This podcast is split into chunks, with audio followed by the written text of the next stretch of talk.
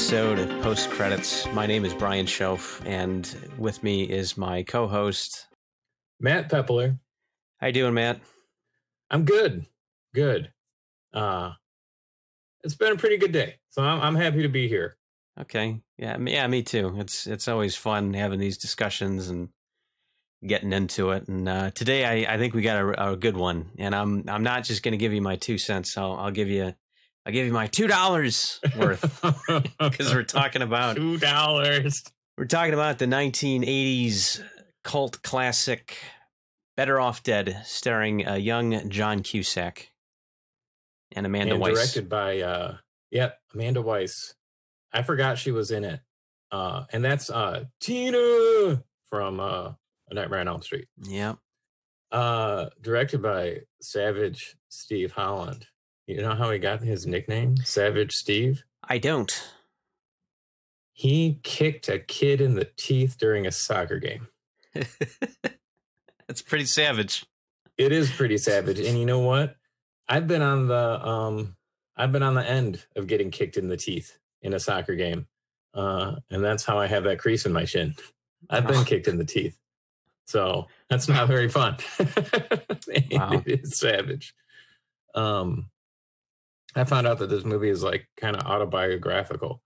Uh, and as a teenager, Savage Steve Holland uh, had to deal with his girlfriend dumping him and uh um he became suicidal Yeah. because of it uh and he had a bunch of like different family experiences as well so he kind of put all of them into a movie Yeah. uh, it's which became better off dead it's so surreal though that I feel that the autobiographical aspect is just kind of a jumping off point. Right But at the same time, you know, this kind of crap is sort of what the world feels like when when you are a teenager. Or it's just like everything's larger than life and you're kind of adulting for the first time and um everything's sort of uh, going backwards against you. uh you recommended this movie to me uh or maybe we watched it together a long time ago um but this movie is a fucking gem and it's uh it's surprising that it's not put up there with like a bunch of other other 80s movies like 16 candles or uh ferris bueller's day off. It's very it's so good and there's so many like running gags throughout the whole movie that i find very funny. So i guess like how did you find out about this movie? Because it is hard to find. And speaking of hard to find I swear to God, this movie was on a streaming service.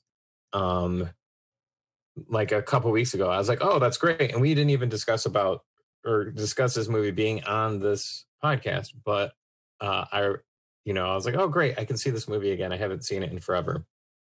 It's gone. It's like in the ether, right? Like you can't. It's not on any streaming service. Uh, you can't even watch it on like a Prime rental. It wasn't on Vudu. I Oh, searched really? my Roku device. Like you can't even Nowhere- buy it digital. Right, it's gone. Uh, so it's kind of. I feel like it's going to be one of those movies that goes into. It's going to go further into obscurity. Uh, so how did you find out about this movie?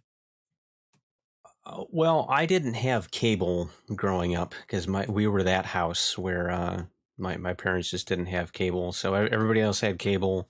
Everybody else had like the newest game systems, and it was like, no, that that Nintendo, that's your Nintendo. So couldn't have that. Couldn't have cable, and cable is stupid expensive. So it, you know, I see my parents' point on that. But uh, uh, freshman year of college, it, we had cable. All the dorms had cable. It was just, you know, it wasn't something you paid for or opted into. It was just, you know, part of being in the dorms.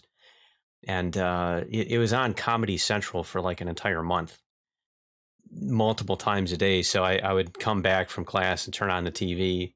And uh, I, I was a John Cusack fan from Grosse Pointe Blank. Um, Yes. You know, which is kind of a romantic comedy with a, you know, a little bit of a darker edge kind of. This is me breathing. Yeah. Um, kind kind of a hitman goes back to high school thing. So I, I thought John Cusack was cool from that. Um, because I had seen that at the movie theater that I worked at. So that, that that's one of the few cool movie posters that I actually got to take because normally they just throw them out afterwards and um, I, I, wound up with a bunch of crummy movie posters like uh, Anaconda and um, Legally Blonde and things like that. And it's like, oh, that's a movie poster. Don't throw that out. Um, I wound up just like selling them, most of them for a dollar at a garage sale, you know, some years later. But blah blah blah blah blah. Anyway, so it was on uh, Comedy Central, and, and, I would come back from class, and I, I would just you know have like five minutes, and I would see part of it, and then I'd turn it back on, and it's like, oh, there's another John Cusack movie on because it's like the, all the scenes are so different, you know, because it's like a, a, ski movie and then a high school movie and then you know, and then the paper boy is chasing him, and you know, finally I put it all together. It's like no, this is one movie. So just over the course of that month, I, I realized that you know that movie was on. So I made a point to actually sit down and watch it in its entirety, and I just thought it was great. Uh, yeah, this is uh, the first time I saw it. I, I loved it. Uh, um, so this movie is about uh, John Cusack, and uh, he gets dumped uh, by his girlfriend, who's he he is obsessed with. And obsessed. Yeah, I mean, they couldn't even portray that today uh, because he's got like the stalker photos yes. of her everywhere. Okay, everywhere. You know, in movies, like especially in the '80s, they would have like their girl girls rooms, like their bedrooms would have like their idol wall, right? Where it was like all the, you know, teenage stars of the 80s were just like taped up to a wall, like mm-hmm. cutouts and stuff. This is what John Cusack's character has done, but with his girlfriend. So it's only yeah. pictures of his girlfriend taped up to his wall, taped up everywhere. You go into, he goes into his closet to grab his clothes and taped to all of his hangers are like pictures of his girlfriend's head. it's like it's just amazing. Yeah, that's so weird. Yeah, I, I feel then, like between that and all the suicide jokes that you'd you'd never get this movie made today. No, no, because because it, it's never saying like suicide is funny. It's just that the topic is so. Uh, you know, he he's always about to do something, and then he's like, "No, wait a minute, this is wrong." and then someone pushes him into it, and then he has to save himself. That, right. That's the joke. It's not that suicide is funny. It's just. But the beginning is like finding out how how, how he obsessed he is with his girlfriend, and juxtaposed is his girlfriend talking to one of her friends over the phone, saying that she's gonna dump him. You know, so uh, it's it's pretty funny because I mean you're already getting set up for you know the downfall of uh, John Cusack's character and what he is going to go through. Right. So she um, decides um, to wait to dump him until after his because he's trying out for the ski team. Yep. And and she decides to wait until after that because she doesn't want him to be totally uh, devastated. Just I'll just break your heart on this three hour car ride back home. right. Man, I'll tell you what, it is the worst to have like to find out some girl isn't interested in you, but you still have to be around them for hours before you can like get the fuck out of there. No. You know, uh the um has that happened to you where you didn't have an oh, escape oh yeah hatch? there's been i've been through like uncomfortable situations where it's like uh it was wrong timing to either like break up you don't want to see them because i've been in like a specific situation where it was like i was hour hours uh, like a really long drive away from dropping this girl off. And you know it was kind of like you know this was not going to work out but now it's like you have an uncomfortable car ride back you know not like it's just like maybe do this dropping you off so we can both just be like, okay, that's fine. Let's get out of here. hmm Uh, but to to have something happen and then still be put in a situation where you have to uncomfortably be civil to someone, it's kind of kind of awful. I've experienced it.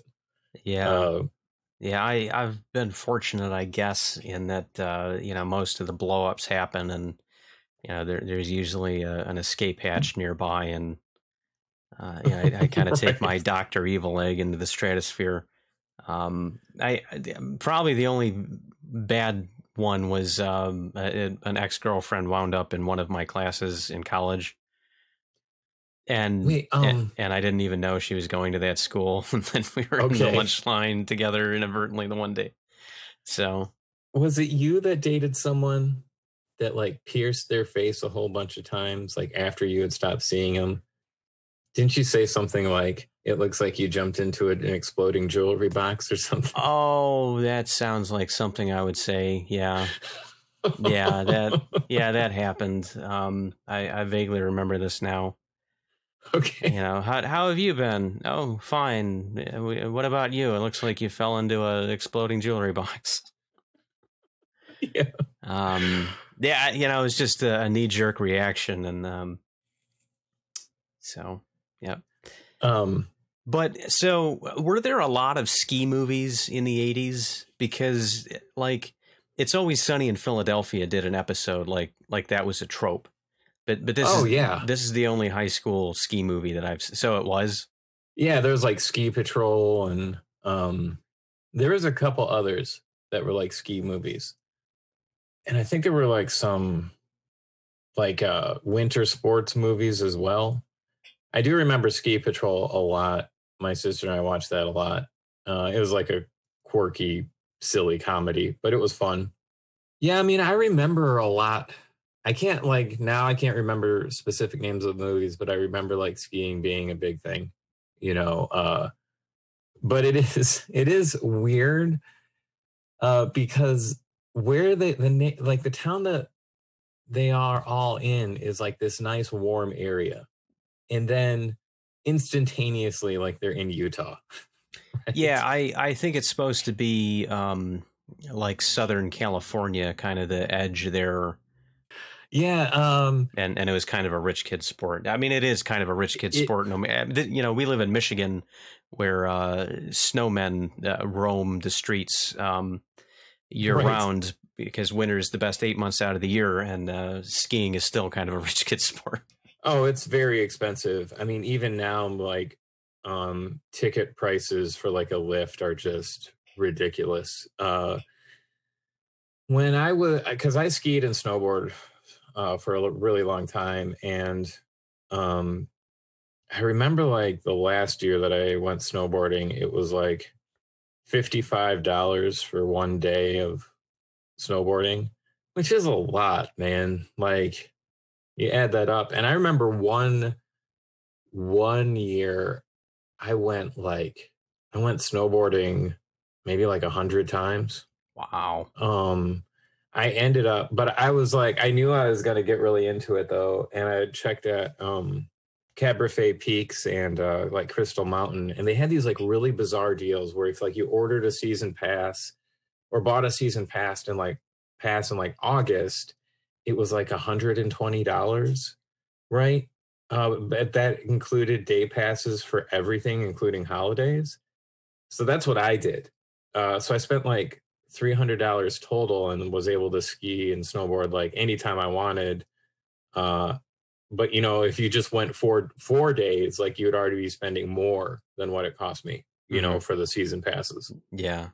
So, you, So- so you really made use of it. Yeah, I did. You know, um, but it's very expensive. Uh, it's totally. A I mean, even if you buy your own equipment, like you're still at least, you know, to buy anything decent, you're at like a thousand dollar investment. You know, Yeah, Uh, ho- hockey was pretty much the same way with, with with skates and pads and all that stuff. yeah, um, I, ne- I never did skiing, but I played hockey. yeah. I, I I like snowboarding so much better than skiing, but man, it hurts more because in skiing, here's the thing: in skiing, everything's meant to like if you fall and do like a yard sale everything's supposed to just like be able to fall off you, right? you know, it's like your skis are gonna like unclip themselves so you're not breaking ankles and shit, right? On a snowboard, like you're locked in, and if you mess up, you're gonna go where the snowboard's gonna go, you know. And uh, breaking your wrist and breaking your tailbone is a pretty common reality snowboarding. Well, that so, certainly happens to Lane quite a bit doing the yard sale um, because he, he has that pretty amazing tryout where he's really good and he only doesn't make the cut because the douchebag captain stops it. Like he waits two seconds to stop it so he doesn't, so he disqualifies. And just like, yeah, you, right. know, you hate that guy so much. But then every other time they show him skiing, he's just falling. he's falling absolutely horrible. Uh, he is the okay, this mountain, right? This K 12 mountain that they're supposed to, you know, go down that's so in- difficult, you know, that only one person has survived it, right? I don't even think it's a black diamond. you know, like it's not, it is not a difficult uh, hill to go down, but for some reason, Lane just can't get it right, which I find very funny. Uh, he's supposed to be this great skier, but can't even get down this small hill. And like even at the end of the movie when they're having that chase sequence, that's not a that's not even close to a black diamond. You know, that might be like an advanced slope, but not you know, okay, for those of you that don't know, there's like the hardest difficulties on a, a ski hill is a black diamond and a double black diamond. So if you're going down any one of those, like you should only be going down them if you're very experienced and know exactly what you're doing. Because if you don't, like, there's serious ramifications that can happen to your body. You know, uh, if you fall, like the the incline of a black diamond is very steep. You know, almost like going down the side of a very steep mountain. You know, it's not. Uh, people will go down them for fun when they're just learning, and it's about the worst thing you could possibly do uh, because it's you're just putting yourself in a very dangerous situation. So the, the hills that John Cusack's going down, man, it's like a sledding hill. You know. Yeah, and you know, I I think it's fair. Uh, you know, that was probably just for uh, realities of whatever location was best to film at, and oh sure, you know, and they could reset and and whatnot. But um, I think you could also, being as goofy as the movie is, is kind of interpret that as uh, part of the comedy. Oh, sure. Okay, the suicide attempts, I think, in this movie, sorry to like zigzag a little bit, I find hysterical. Well, I guess should we go into suicides or should we continue describing the movie? I kind of messed this up you know, either it, it so the girlfriend dumps him, and then he, um, you know, it begins uh, one of several attempts at uh, suicide because right. that kind of becomes his preoccupation with having nothing else to. Right, and now that he on. didn't make this, uh, he didn't make the ski team because of the jackass like leader captain guy. You know, he's kind of the the town's biggest loser.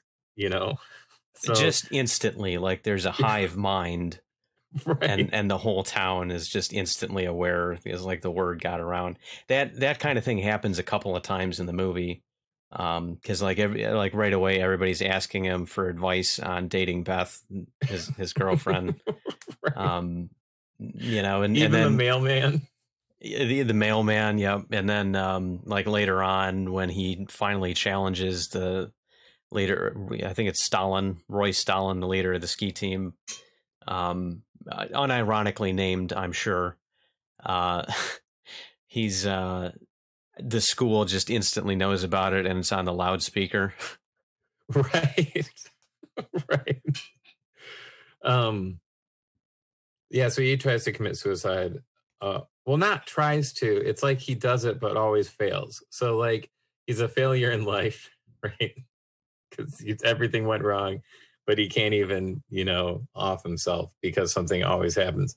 Like I, uh, the car one, uh, where he was inside the garage, uh-huh. I found very funny. Like after it was like Christmas morning, the running joke is like John Cusack's dad's garage door is always being damaged by the paper boy, you know, by throwing the uh, mail through throwing the newspaper at the garage and it breaks a window. And then he finally gets them all fixed. And that's like his present to his wife is fixing the garage. Meanwhile, John Cusack is inside the garage with the car on on, you know, uh, trying to kill himself with carbon monoxide from the exhaust. He passes out, puts the car in reverse, and flies out of the garage like yeah. destroying the whole door. yeah, but but the other times he he's about to do it, and then he he goes to back out of it, and then someone kind of pushes him into it because he's about right. to hang himself, and then he's like, "Hey, wait a minute, this is this is death here. This is final." And then it, his mom opens the door without looking and knocks him off the step, and so he, he's kind of like hanging there while she's vacuuming and totally oblivious to what's going on and and then like later he's he's going to jump off a bridge and then his buddy who tries to talk him out of it kind of pats him on the back and sends him of course of course sends him flying um, Curtis Armstrong who uh, I, I think he's made an entire career out of playing that exact same role like all the way from risky business through um, revenge of the nerds and uh, he, he plays that exact same character as one of Steve Smith's friends on American Dad because right. that, because that's what Seth MacFarlane does is just pull everything out of the 80s and right. Um apparently that actor got this job by coming like auditioning it and he made fun of Savage Steve Holland by saying like who's this fat surfer or something like that and he got hired uh, Stalin did. Yeah. Yeah. Yeah. yeah he's, he's like nope close the books this we found our jerk right. Um, another funny instance that I love in this movie is the recurring um, wide world of sports Asian students. Mm, yeah. It's so fucking funny to see like okay so they're always pulling up next to john cusack and his busted out uh what were those cars called station wagons yeah station wagon uh, that's the kind of car that John Cusack is driving. This nasty old station wagon. These two Asian students wearing like, you know, gold uh, uh, dress jackets keep driving up next to him and challenging to him to uh, challenging John Cusack to a race. But the funny thing is that they have a loudspeaker on top of the car, and one of them starts doing color commentary like uh, oh what's oh what's his name now? I like a like a Howard Cosell from uh, yes. Wide World of Sports? Right. He starts like color commentating you know the lead up to the start of the race and it's just so hysterical. Yeah. But it's like a running gag and it happens a couple times throughout the movie. And I just each time I see it man it's just so fucking funny. Yeah you know? because like the first time like he's going to race him off the starting line and he's got the car in reverse and or something and he uh, winds up backing into the guy behind him instead of when he goes to floor it and it turns out to be a guy he goes to work for later in the movie because he, he just keeps running into this like really like kind of like two-fisted older guy who's just always threatening him with violence and of course when his dad's like look you need a job uh, my friend's got this business i'll hook you up with and of course it turns out to be that guy. But I, I, I love the the insults that he you know comes out with like come here activate your dental plan. Right. Um another running gag uh is the two dollars that happens to this movie two dollars yeah so um it's a paper boy and um john cusack's family owes the paper boy money for delivering the papers which is two dollars. So it starts off like harassment at John Cusack's door, like uh, to his home, where it's like give you know two dollars, you know, and throughout the movie. Sorry, I, uh, I I don't have a dime. Didn't ask for a dime. asked for two dollars. yeah. You know, my uh, my grandmother uh, dropped acid, hijacked a school bus full of penguins. It's kind of an emergency. Got to go. right. it keeps escalating. Yeah. One of the fun, the and, one and, of I like the most is uh, John Cusack is in the car in his car, and then he hears like the footsteps on top of his car. Like he hears someone running up like the trunk of his car to the like top of his car and he looks up and like it's the kid yelling two dollars. Yeah, yeah. He's um they keep portraying him like he's the the monster in a horror film, like you know, complete with the music. Like every time you see him, it's like that that jump scare sting. And uh, I I love when he, he's um, walking home from the school dance. There, how they they all just start coming out of the mist. It's like all all these paper boys just start appearing. Yeah. And then there's the famous Jaws shot when he's trying to get into his car, like the zoom in and focus thing uh, so it makes it look like the background is like getting further away right while he's trying to get into his car yeah yeah the paper boy is just such a great character um like, it just the escalation is so funny because it's not just you know you would just expect expect him to appear like give me the two dollars but it's like how he appears is more and more frightening and more and more aggressive Right. Yeah. To You the know? point that by the end of the movie, he's like on skis on his bike, chasing him down the mountain. right There's some thing behind them. yeah. Oh man, it's so good. Uh there's so many like there's a bunch of weirdness to this movie too. Another weird thing that is the um so there's a foreign exchange student which ends up becoming like John Cusack's love interest and even though he's trying to win back his uh girlfriend, he ends up like liking this French foreign exchange student better, right? Mhm. But the home that she's staying in has like the weirdest guy ever, like the person her age. Uh like he just creeps me out, man. Like how he looks, what he says, it's just weird. Yeah. And- yeah. He, uh, so that's Ricky. He, he does a really good job of being a creep. And, um, I, I think he's kind of typecast because, uh, he was on that show, Head of the Class. I, I don't know if you remember that show. I don't. um it was like an 80s uh sitcom about you know kids in high school and um they uh so so he was on that show but he he went on to have quite a career because he started uh I'm, I'm sure as he aged out of playing this kind of character he started a production company and had a lot of success with nickelodeon like producing shows like icarly and you know just just a bunch of other stuff Okay. but yeah, no, he's he's really creepy, and his mom is really creepy too because it's. And I I think everybody knows someone like that where, you know, it's it's the kid who's like really awkward, doesn't really have any social skills, but then the helicopter parent is just kind of like forcing everybody into like, look at how great my son is, and kind of, you know, just awkwardly smashing people together and just making everything worse, even though she's trying to help. Right. And what's up with like that Hannibal Lecter thing she was wearing? Uh Oh, um, what the hell was that? because her face got burned at uh, at the family dinner, Oh shit. and then and then her face was in a cast for some reason. I completely forgot. Oh my God. that's when they're That's right. I thought I, I like the rest of the movie. I, I was like, why? Oh, why is she wearing that? Like, what is that thing?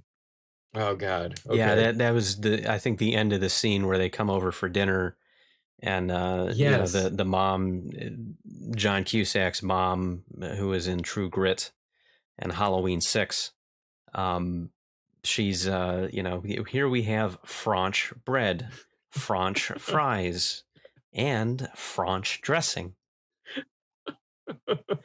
you know, just trying to make her feel at home, and it's just yeah, yeah. The the Oh. mom's such a great and weird character too, with oh my God, her cooking.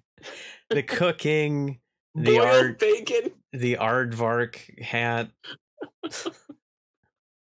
I know you didn't like bacon grease, so I boiled it. Yeah. Oh Yeah, me, meanwhile, so she was in all these. Well, I, I say all these great movies, but you know, the, the one great movie and Halloween Six, And then meanwhile, the, the only other thing I've seen Ricky's mom in was Mac and Me. Oh my god! you know, I hate to say that I saw that in the theaters. oh, that hurts. I really do. Uh, I haven't seen it since then, but I think, from what I've heard, it's not a very good movie. You you would enjoy the uh, Mystery Science Theater version okay. of that because right. uh, the the new the new one that's on Netflix with Jonah Hill and Felicia Day. Um, that that was one of the movies that they did. Oh, cool! I'll I'll check that out then. Um, that's it's but, the longest McDonald's commercial you'll ever see. it really is. I've seen clips of it, just not the whole thing, and it's definitely like a Ronald McDonald, uh, you know, advertisement through the yeah. whole thing. I think there's some sort of like dance move or yeah, dance number. Yeah, and and it's so weird because that, that's what every trip to McDonald's turns into is kids having a dance party. right. Uh, you know, I just keep waiting for the factions to to throw down like the Sharks and the Jets. Right. Uh, one thing that I I laughed out loud uh, when I saw this and remembering it because it's been about 10, maybe more years than that since I've seen this movie last. Oh, wow. The armpit aerosol spray. So fucking funny. Okay, so was that like, do you remember? Because that was like my first deodorant, was that nasty ass right guard spray mm-hmm. that just like shot a cloud of like white aerosol everywhere. Yeah. Right in this movie, like that happens. Like he's in the bathroom getting ready and he starts spraying his armpits with the aerosol, but it's like a cannon happens of like white powder that's just so exaggerated. Uh, but I definitely remember times thinking that when I was growing up in the 80s where or you know early 90s when I was putting on deodorant and that was the nasty spray was this like cloud of white, nasty shit that made you like cough because it sucked out all the oxygen. Yeah, yeah, know? because you know you're you're not supposed to inhale it, but you can't not spray it upwards. right. So it it it always it would always yeah come off and just you'd wind up getting a snort full of it no matter what you did. right. Yeah, that, that that was some pretty terrible stuff. I'm glad that's fallen out of fashion. Uh yes, me too. And also, I really miss the power of the 80s, man. Okay. Because this movie ends in like, okay, so you find out throughout the course of the movie that the French student can speak English and she's a Dodgers fan, fan, and wants to go to Dodger Stadium. Mm-hmm. This movie ends with John Cusack getting the French girl, but then they're just able to drive on to Dodgers Stadium, like the baseball diamond, right and like sit on the hood of their car why not you know sure you know just the power of the 80s man you're allowed to do stuff like that because you know you yeah. know you, you if you uh, win a downhill ski race on one ski you know you're allowed dodger stadium are like come on in yeah, oh, yeah, sure. Busted Camaro. Oh, you're that kid from California? Sure, come into Dodger Stadium. Yeah, let's let's do that.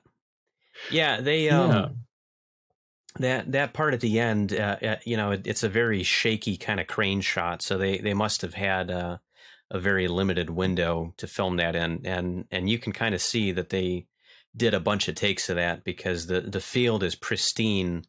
But if you look for it, and you know, I, I only look for it because I know to look for it because I've seen the movie so many times. As they pull back, it like right at the end, you see the paperboy riding in for yes. for one last yes. attack and and you can see as they're backing out like a bunch of tire tracks from him that they had to do that multiple times. Wow. And maybe i wonder how long they had for that. Like maybe like an hour? That'd yeah, be crazy. probably. You know like okay we got a game. I'm, I'm sure it was something like that yeah. Um, but speaking of Dodger Stadium, the uh, actress who played Monique there um, to do publicity for the film they uh she had the idea of doing like an autograph signing at Dodger Stadium because you know she's crazy about the Dodgers and you know good promotion, right?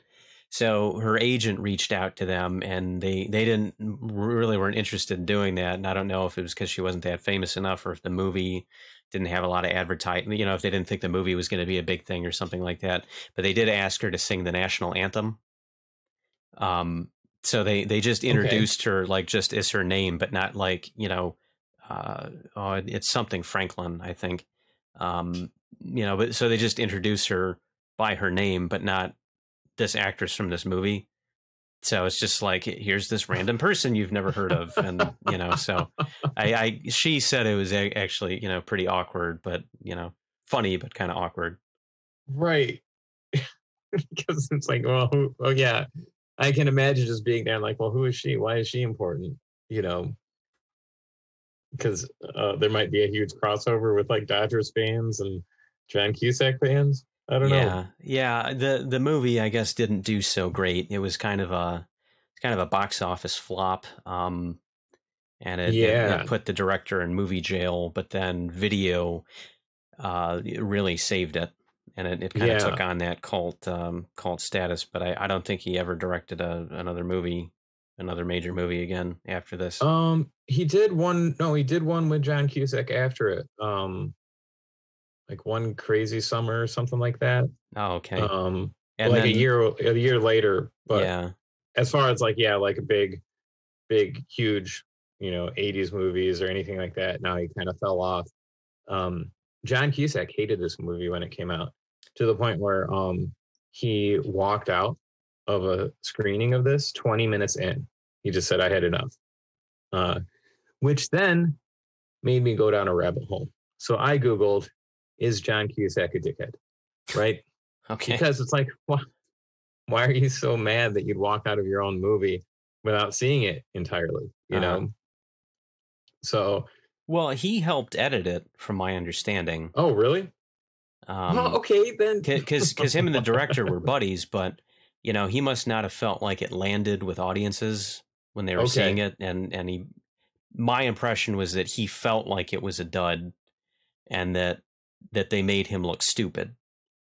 And, you know, okay. pro- probably as time went on, um, he kind of softened to it because people actually did like it. Um, he it, did. It just didn't catch on. But I'm sorry. So go ahead. So it is so, John Cusack a dickhead. Yeah, and this is what I found. Oh, he's not. But I came across the, I came across this story. Uh, and this is for a different movie. But there was a fight scene between Bruce Willis and John Cusack in the movie The Prince. The fight choreographers choreographers had it all planned out nicely to look brutal yet play it safe. Somehow, Cusack accidentally connects with and punches Willis in the mouth, breaking a tooth and busting a lip. And Bruce Willis was pissed off. He grabbed his lip as the blood dripped, screamed for a towel, then screamed at Cusack, Willis exploded. I'm too old to be getting beat up. Why don't you just follow the directions they give you instead of doing whatever the fuck you want? So, wow. is John Cusack a dickhead? I don't think so, because he definitely knew who the dickhead was, and the dickhead has always been Bruce Willis. Bruce Willis is notoriously kind of like a diva uh, on set of everything. I mean, go ahead and YouTube what uh, Kevin Smith has to say about Bruce Willis. Uh, it's not very flattering. So mm-hmm. I don't know. I think John Cusack, just from this altercation, is a winner in my book. So okay, punches Bruce Willis in the fucking mouth, breaks a tooth. Uh, uh, I, I love that story. When I saw it, uh, made me grin a little. Um, but uh, another interesting thing I found out about this movie uh, this movie was shot very close to where Pulp Fiction was shot.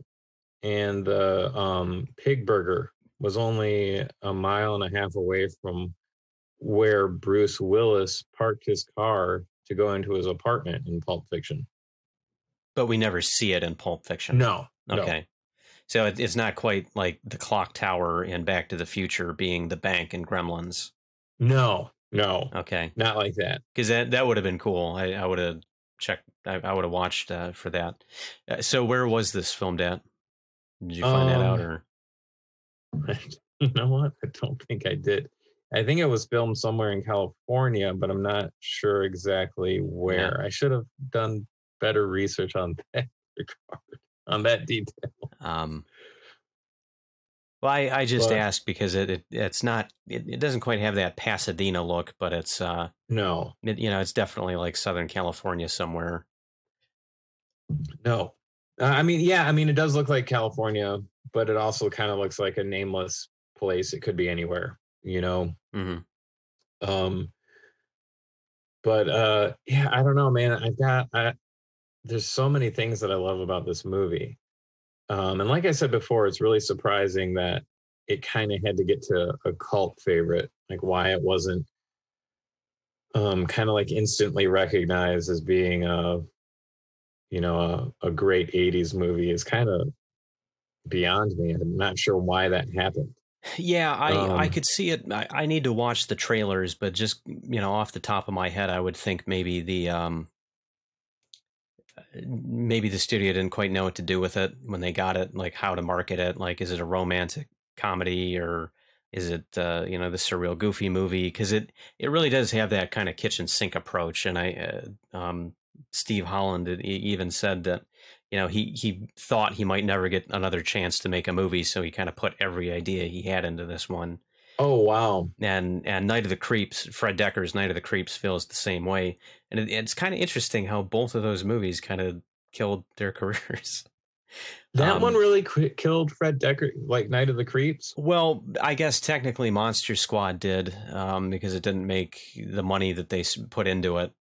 Um, but but That's it such just a fucking shame. yeah, it's just Monster Squad's that. great. It, it it is, and and so is Night of the Creeps. Um, you know, and I, I think one thing that really kind of jumps out at you, like a movie like Better Off Dead or Night of the Creeps, is that you know that is kind of um film studenty thing to do, where it's like eh, you know you just throw too much at it, and then the movie kind of loses its identity in the process. But uh, I don't ever really feel like it happened with those movies, uh, even though they do have, like I say, that sort of kitchen sink approach um, but you really get a sense of like the passion that that went into them and Yeah. and i think that's part of the movie's kind of endearing charm Oh yeah. Um yeah, this yeah, I mean you're hundred percent right. I just remember the um the burger scene, the Frankenstein burger scene, oh my god which we haven't talked about. No there's a- yeah that, that's I, I don't know if that's kind of a follow-up of the weird animation in the beginning that's not really connected to anything else Right. Yeah, I don't know, man. because you have a cartoon animation and then you have a claymation scene right. So John Cusack goes all Frankenstein in this movie and makes a, a burger come to life. Uh, and there's like a a routine done to one, a Van Halen song.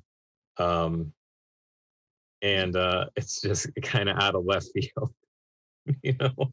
Right. Yeah. He just turns into Dr. Frankenstein and the, then the Right. place is his laboratory. And I, I can So good. sympathize with that. I, I remember, um, you know, had my shitty job in high school was working at Kmart and just, you know, you'd kind of lose yourself because it's just like, I, I want to be anywhere other than here. And you just sort of lose yourself in imagination land. So I, I, I, I can at least sympathize with that aspect of it.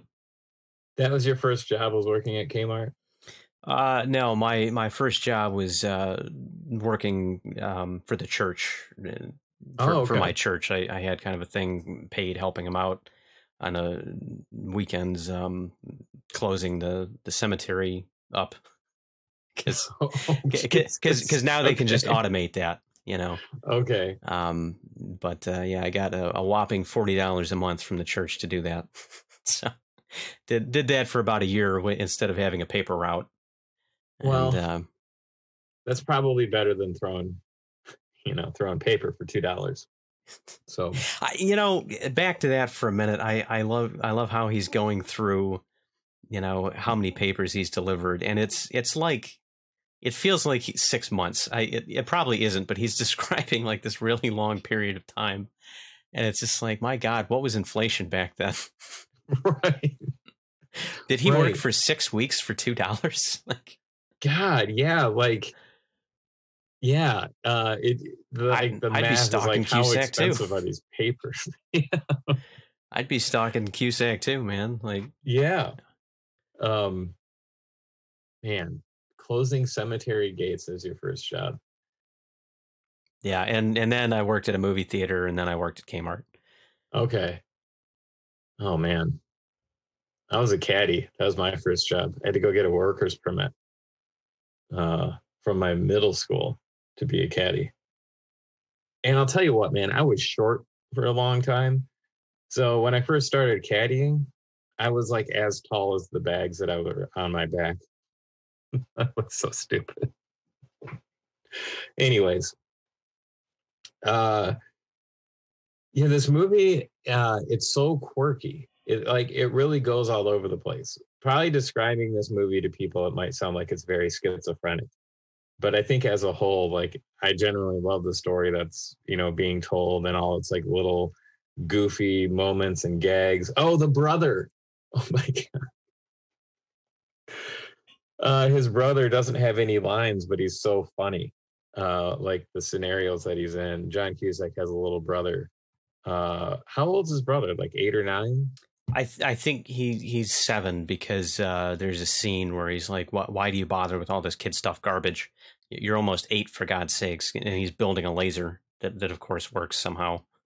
right He, yeah, he he's supposed to be like the kid that nobody paid attention to, getting into trouble, I guess, because he's um, like the mailman's delivering his uh, like how to pick up women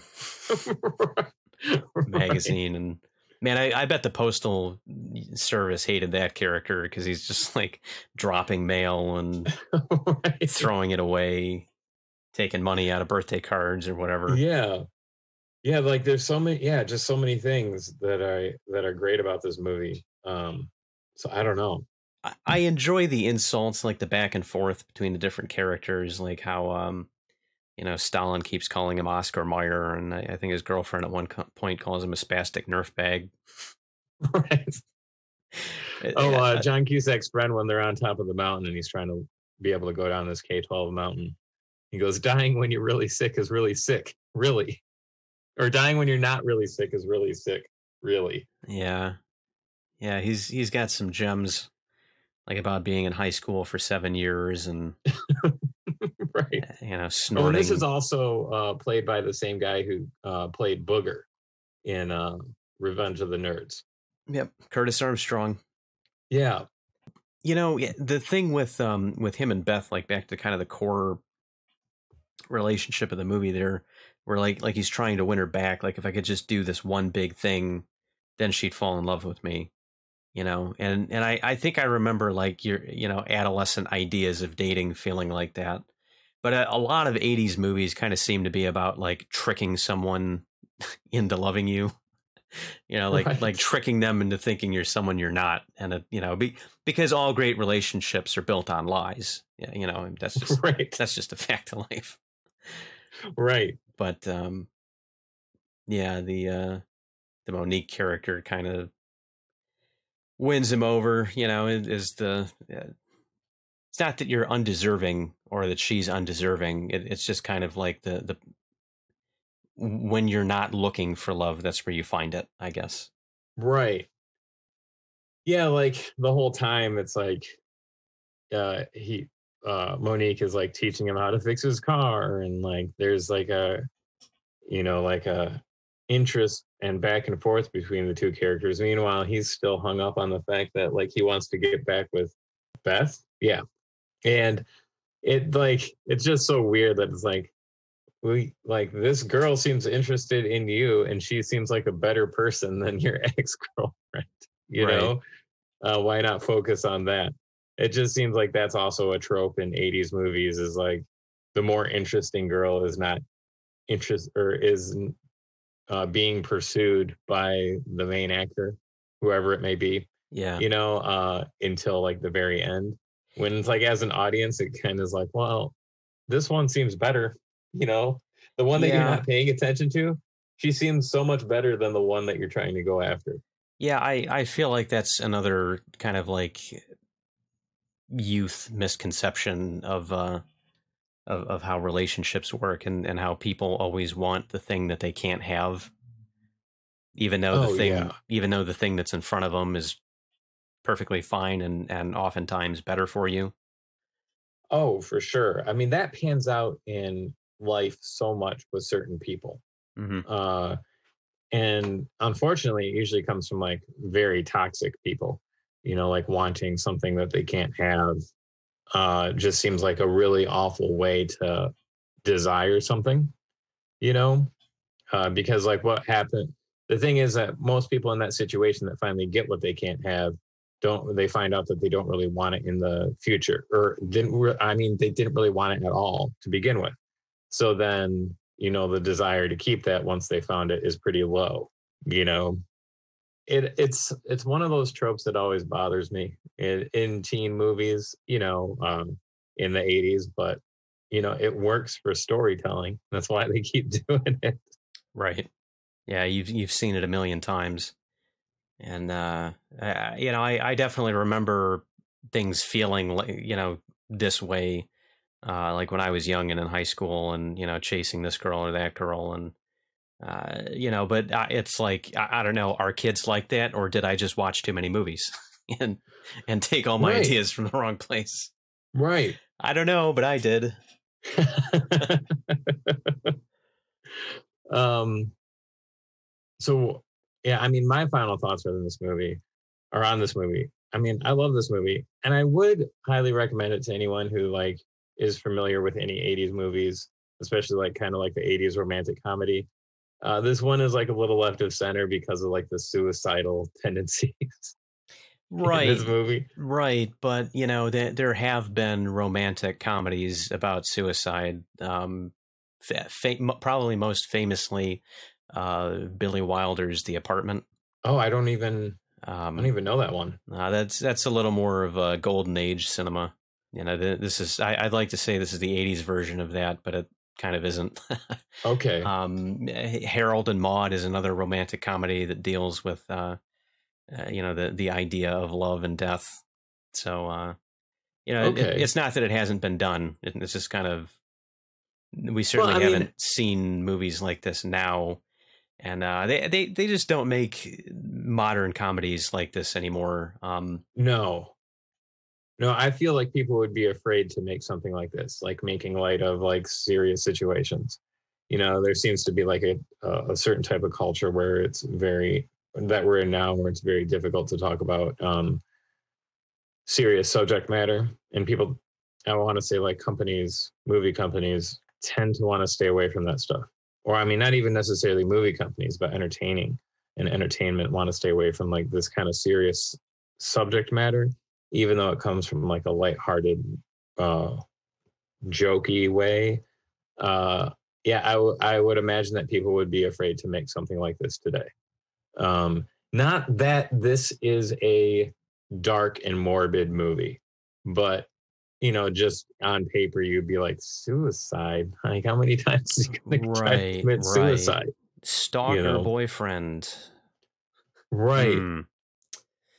Because his bedroom really does look like, um, uh, you know, the uh, the layer of the criminal in Seven. You know, with just the Oh photos God. everywhere.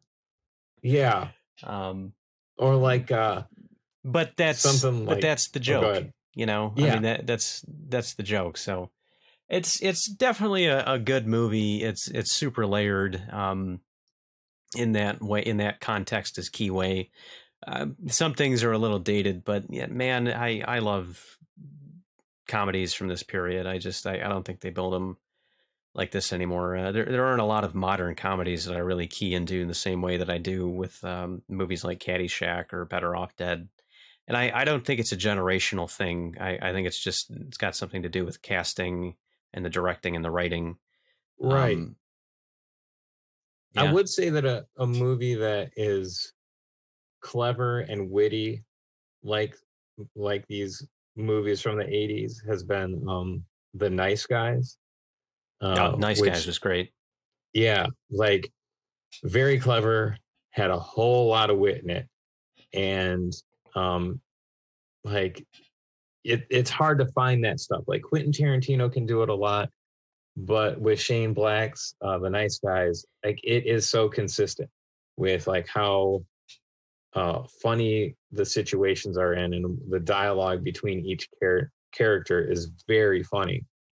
Was and was it, that but a, it's subtle. was that a Black and Decker movie? Uh, I I know Shane Black directed it, but did did Fred Dekker have anything with that? Um, I'm not sure if Fred Dekker had anything. Are you talking about Nice Guys? Yeah. Uh, I'm not sure if he did or not. Um, were they writing like partners? Yeah, yeah, they're they're buddies in in reality because um, you know Monster Squad they were friends on. That, that was a, a Black and Decker kind of team up. Um, Okay. The Predator, you know, The new one. yeah. Fred Dekker had a had a part in that. Oh yeah, yeah. He and Shane Black uh, co-wrote it. No shit. That's awesome. I didn't know that. I mean, I knew that Shane Black had he directed The Predator, but I didn't know it was co-written by um Shane Black and Fred Dekker. That's pretty amazing. Yep. Yeah, that poor guy just can't seem to catch a break because it's like in anything major he gets involved when after RoboCop three just doesn't seem to. Because like you know the the Predator, I you know it, it's it's fine. It, you know it's not a, a terrible movie. Um, you know, but it was like one of the most reviled movies of 2018 for whatever reason. So, you know, after that, he's probably back in movie jail. Oh, it's so unfortunate.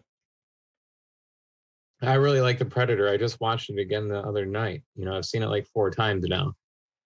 It's good. You know, uh, it's enjoyable. It's fun. I don't understand why there was so much hate to it, but I mean, we've talked about this so many times, it's just, you know, fans don't know what they want. It goes back and forth, you know. Yeah, Uh, and and if you really look at the trajectory of of the Predator movies, like the, the first one was a masterpiece. The second one came out, and then all the reviewers trashed it for, uh, you know, just kind of being like a soulless copy of the first movie. And then Predators came out, and then everybody trashed it for being um, too close to the original movie. And then Right. the Predator came out, and everybody trashed it because it wasn't like the other one. So it's like you, you don't know what you want, you know? Right. It's awful. Yeah. Like, can't you just enjoy things for what they are? Yeah, You know, unless it's like astronomically bad, then you can hate it. Like, yeah, there, if it's there, bad like Rise of Skywalker, that deserves hate.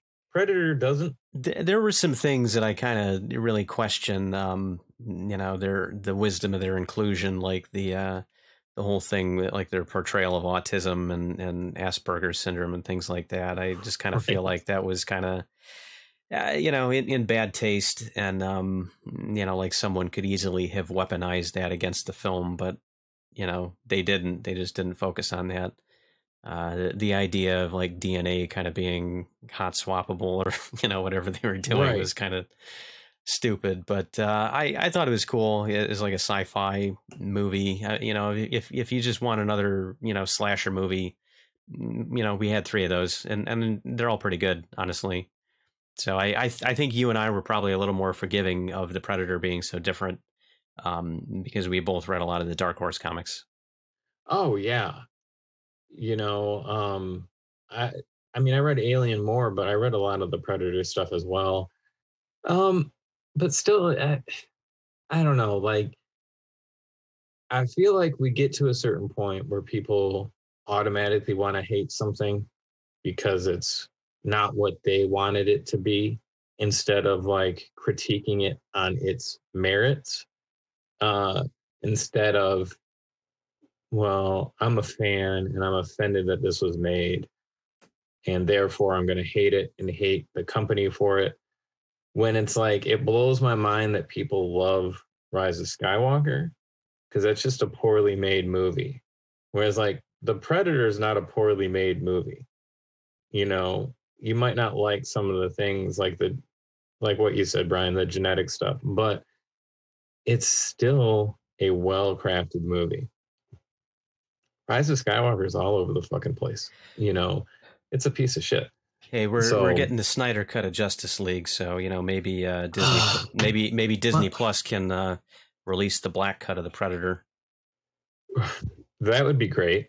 But I don't understand like the want for the Snyder cut, right?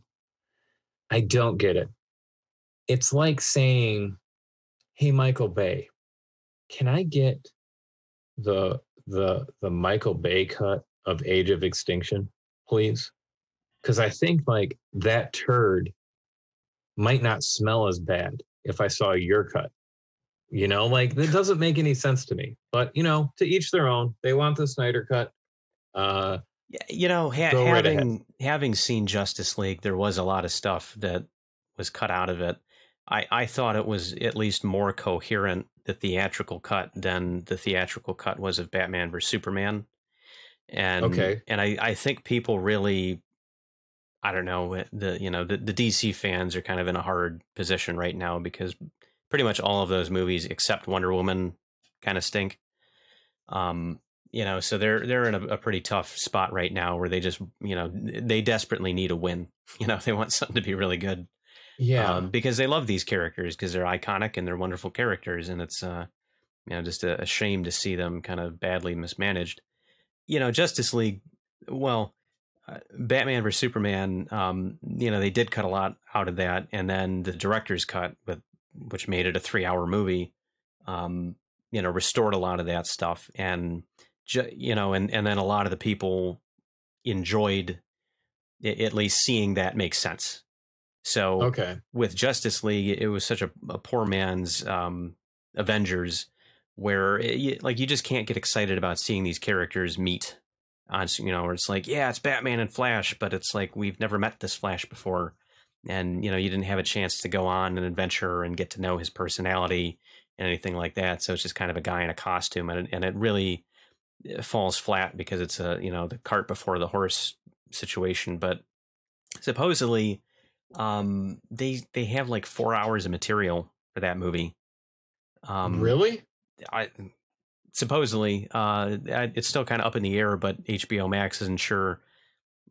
At least from what I read, whether they're going to put it out as a movie or if they're going to break it up into like you know one hour episodes of like Holy a shit. like a mini series. Okay. Um, I, I do find it hard to believe that they're spending thirty million dollars on finishing are, this. Are, are they really? Oh yeah, man. Wow.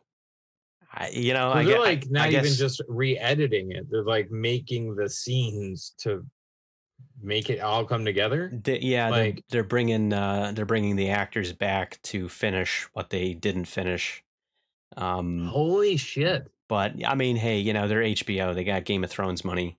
So that's knock, knock yourself I mean, out, yeah, man. They got, they got games, uh, Game of Thrones money, but they also got Game of Thrones season eight writing. You know, Mm. I don't know. I, I, didn't know all those details. I just assumed that they were going to be re-editing something, putting it like okay. I would imagine that it would have gone the road of Alien Three, where they had like pretty shitty um like rough cuts that they were able to put back into the movie but like you know the the director's cut of alien 3 is, is not really a director's cut because it's not all like remastered there's some pretty poor and low quality audio and and film in there to make it uh uh the vision that fincher had yeah. you know so that's what I assume that the re-edit would have been, but apparently it's it's much more than that. That's pretty impressive. Yeah, they're so. they're finishing the effect shots that were never finished, which is you know as we all know is a very costly thing, and that's why that none a lot of the stuff that was cut out of the Predator um, will never see the light of day because they just won't spend the money on it. And now Disney owns it, and you know who knows what what's going to happen. So, yeah, you know I saw that post. Uh, on um on social media that Marvel's going to be doing like the Alien and Predator cra- or uh, comics. Um, people are upset uh, that that's happening, um, but for a different reason than I thought that it would be. Is that people are more worried that Dark Horse as a comic book company is going to go under, you know, without having these big titles. Yeah, so I I agree. Um, you know, I, I, I think if you're Disney, it makes sense to uh, you know, take your properties instead of licensing them to give them to your in-house world-class comic book company. You know, Right. that, that makes sense. And and by most accounts, they've actually done a pretty good job with the Star Wars comics that also expired from Dark Horse and Marvel started producing. But yeah, no, I, I thought of that too. I you know, I wonder what the hell Dark Horse is going to do. If they're going to resurrect the mask or what? I I would imagine that two things would happen. Like maybe they merge with like IDW or something, or uh, maybe become an imprint of. Well, here's what I think would be a smart thing for Marvel is just to buy Dark Horse and then have still the name recognition of having an imprint under Marvel that's still Dark Horse. Just throwing that out there, you know. Yeah, I don't know. It's probably like Highlander. There can be only one. right. Um, but if, if if it was like Dark Horse, a Marvel company, you know, uh, redid their logo slightly as a marketing gimmick, that would probably go further than you know the hate that's going to ensue from just having Marvel stamp on an alien book. You know. So I don't know. Pretty scary though for for uh for Dark Horse. So I hope it I hope it works out for them. But uh, any final thoughts on this movie? I love it. Check it out. So do track, I. Track it down if you can. Um, Yeah, I the, know, The, uh, the Blu-ray is pretty cheap. It's uh, it is. I think it's like twelve dollars or something like that on Yep. Amazon. So get, go go get you that and and And enjoy that, it. if you do want to see a poor quality of it, like a poor version of it, you can kind of search YouTube and end up finding it. But it is not a very good quality. So just throwing that out there. So if you're interested in seeing it, um, Yeah, that's so weird. It's not on streaming for rent. anywhere, yeah. I mean, I checked everything and I couldn't find it, even though I swear I saw it on one of the streaming services, Well, and I couldn't it- find it, again. It's a Paramount film. What uh, what what platform are they behind? Any idea? Paramount. They might have their own because I know there's the Paramount Network, which is an app that you can get, but I thought it was just a a way to watch their shows if you had cable already. Yeah, You and know. I, you know, this movie's great, but I can't believe it'd be like a Paramount Network exclusive. like, right. like, like that's a big draw, you know. Better off dead exclusively on the Paramount Network. um, but uh, it was really hard to find. Um, so yeah, I mean, definitely check it out, but uh, you're gonna have to put a little elbow grease into it. You know, It's worth it though. it is worth it. Um, well, thanks again, everyone, for tuning into this episode. Uh, really appreciate it. Um, and thanks for listening. Yeah, this was a lot of fun, uh, and I always enjoyed doing these, and it was great to talk about a movie that uh, uh, really, really holds a special place in, in my heart, in my collection. So, until next time. All right. Bye, everyone.